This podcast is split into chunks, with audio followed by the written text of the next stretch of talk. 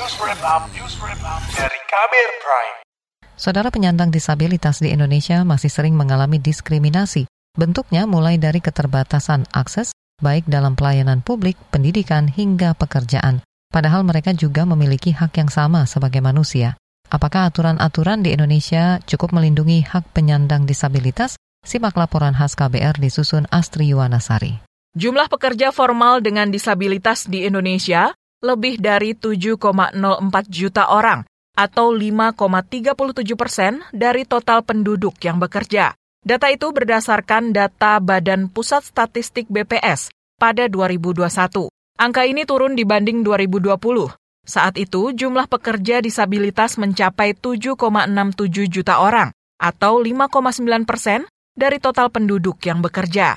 Menteri Ketenagakerjaan Ida Fauziah mengatakan, berdasarkan data tersebut, terjadi juga tren peningkatan proporsi penyandang disabilitas yang berwirausaha. Ida menilai tren peningkatan ini menjadi ironi bagi para pengusaha dan pemerintah. Data itu diungkap Ida akhir tahun lalu. Justru ini menandakan bahwa penyandang disabilitas terpaksa harus membuka usaha sendiri karena sulit untuk bisa masuk di pasar kerja dan masih minimnya alternatif pekerjaan yang bisa dikerjakan. Apalagi minimnya awareness perusahaan untuk merekrut tenaga kerja disabilitas. Ida menyebut isu tenaga kerja disabilitas merupakan isu prioritas yang diangkat dalam pembahasan G20 akhir tahun lalu.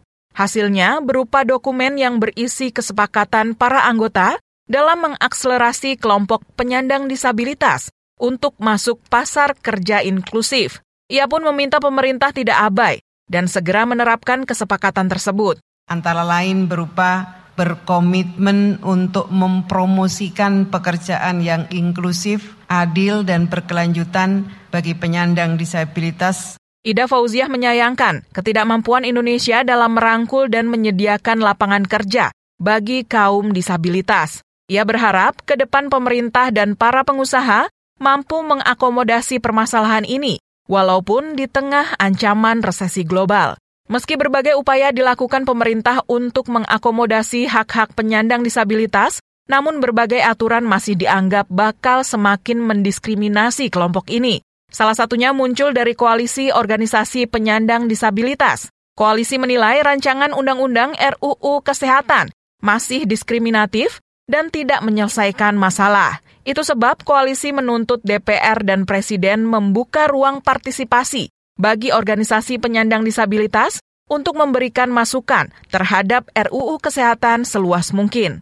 Peneliti Pusat Studi Hukum dan Kebijakan Fajri Nursyamsi mendesak pembuat kebijakan tidak membatasi ruang dan waktu pemberian masukan rancangan undang-undang kesehatan ini akan mencabut sembilan undang-undang. Itu bukan sebuah pekerjaan yang sederhana ya, karena lingkupnya semakin banyak. Nah, sedangkan saat ini justru yang dilakukan oleh pemerintah, terutama Kementerian Kesehatan adalah membuka ruang partisipasi tapi sangat terbatas. Masyarakat diberikan waktu hanya hitungan minggu untuk menyelesaikan memahami 400-an pasal dalam rancangan undang-undang. Saya pikir itu suatu hal yang mustahil dan mengkerdilkan aspek partisipasi dalam pembentukan sebuah peraturan.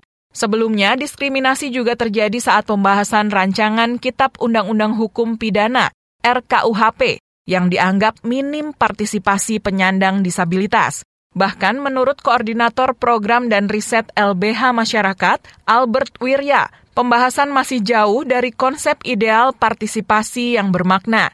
Padahal, kata dia, terdapat pasal krusial pada RKUHP yang berpotensi menebalkan stigma bagi penyandang disabilitas. Di antaranya pada pasal 38 yang tertulis, setiap orang yang pada waktu melakukan tindak pidana menderita disabilitas mental dan atau disabilitas intelektual, pidananya dapat dikurangi dan dikenai tindakan.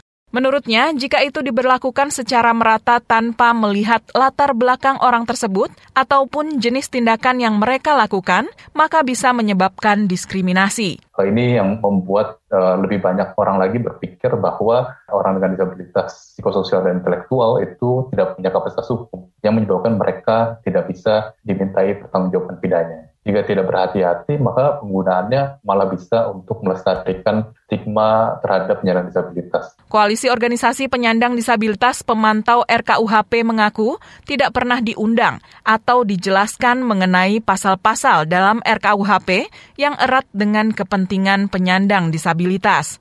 Koalisi menilai bentuk pelibatan sulit tercapai karena pembahasan RKUHP tidak transparan dan tidak inklusif. Dokumen-dokumen RKUHP yang tersebar dalam bentuk yang tidak aksesibel karena sulit dibaca penyandang disabilitas dengan hambatan penglihatan. Demikian laporan khas KBR, saya Astri Yuwanasari.